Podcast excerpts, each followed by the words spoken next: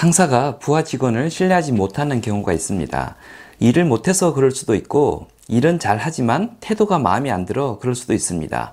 그런데 태도도 좋고 일도 꽤 하는데 상사가 날 믿어하지 못한다면 요령껏 기술적으로 신뢰를 확보할 필요가 있습니다. 조금만 노력하면 상사가 날 신뢰하게 만드는 잘 먹히는 기술 하나를 소개합니다.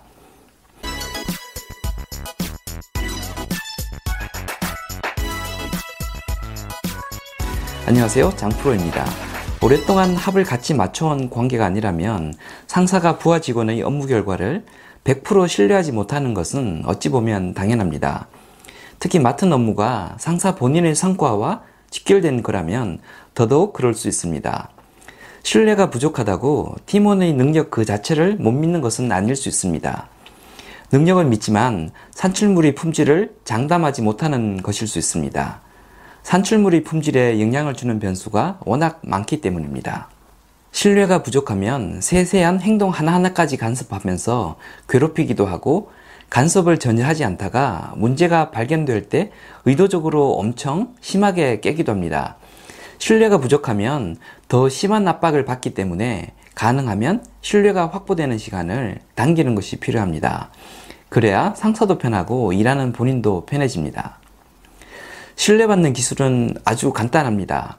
상사가 업무 진행 상황을 머릿속에 훤하게 꿰찰 수 있도록 수시로 상사에게 보고하면 됩니다. 이렇게 리포팅만으로 신뢰를 확보할 수 있는 이유는 간단합니다. 상사가 나를 미워해서 신뢰하지 못하는 것이 아니라 산출물의 품질을 장담할 수 없어 불안하니까 신뢰가 없는 것처럼 보였을 뿐이기 때문입니다. 진행 상황을 상세히 인지시켜서 업무가 상사의 컨트롤 범위 안에 들어있는 것처럼 인식시키면 내가 진행하는 업무는 신뢰받게 됩니다. 그렇게 나도 덩달아 신뢰받는 사람이 됩니다.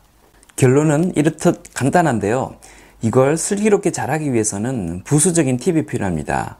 중요한 팁은 수시 보고가 상사에게 업무 부하나 성과심으로 받아들여지지 않게 효율적으로 커뮤니케이션 해야 한다는 것입니다.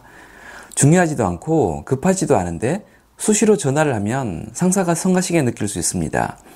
회의 중에 전화가 와서 목소리를 죽여가며 전화를 받았는데 별거 아닌 걸 전달하면 귀찮게 느껴집니다. 보고 내용의 중요도에 맞게 보고 시점과 방법을 잘 선택하는 것이 중요합니다. 상사가 바쁘지 않고 여유가 있을 때 책상 앞으로 가서 짧게 상황을 업데이트하는 방법 좋습니다. 식사하러 나가는 길에 혹은 담배 피면서 진행 과정을, 과정을 짧게 요약하는 것도 좋습니다. 약간의 문제가 있거나 의사결정이 필요한 경우엔 주간 업무회의 등 공식적인 루트를 통하는 것이 좋습니다. 급한 이슈는 전화를 해서라도 빨리 알려야 합니다. 둘째, 타이밍도 정말 중요합니다. 뭔가 자랑할 만한 것을 알릴 때는 상사가 바빠서 정신없을 때를 피해야 합니다. 상사가 그 위의 상사로부터 찍혀서 고전을 면치 못할 때 괜찮은 성과를 던져드리면 성과가 부각될 수 있습니다. 특히 중요한 것은 무언가 잘못된 일을 보고할 때입니다. 잘못된 일은 가급적 신속히 상사에게 보고하는 것이 좋습니다. 아침 조회 때 내 상사가 그 위의 상사에게 문제없이 잘 되고 있다고 보고했는데 그 전날 밤 큰 사고가 터졌던 상황이라면 내 상사는 큰 공경에 처하게 됩니다. 업무 파악도 제대로 못하는 무능한 사람으로 찍히게 됩니다. 좋은 일은 시기를 조절하시되 나쁜 일은 가급적 신속히 보고해야 합니다. 그래야 상사도 그 위 상사에게 대체할 시간을 벌 수 있습니다. 셋째, 상사의 역할과 나의 역할을 잘 조절해야 합니다. 업무 진행은 나의 역할이고 이슈 해결은 상사의 역할입니다. 내가 맡은 업무라는 이유로 내가 해결하지도 못할 거면서 계속 껴안고 있으면 그건 폭탄을 만드는 행위가 됩니다. 그건 오롯이 나의 과실입니다. 제대로 된 회사는 직급마다 권한과 역할이 다르고 아랫 레벨에서 못하는 일은 윗 레벨에서 처리하게 되어 있습니다. 그런 조직에서는 이슈가 생겼을 때 껴안고 있으면 나의 책임이 되고 위로 이슈 reporting을 하면 윗사람의 책임이 됩니다.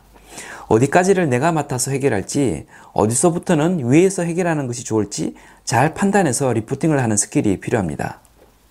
상사에게 신뢰받는 여러 가지 방법이 있겠지만 현실적으로 구현 가능한 방법 중에 진행 상황의 수시 reporting만큼 효과적인 방법이 많지 않습니다.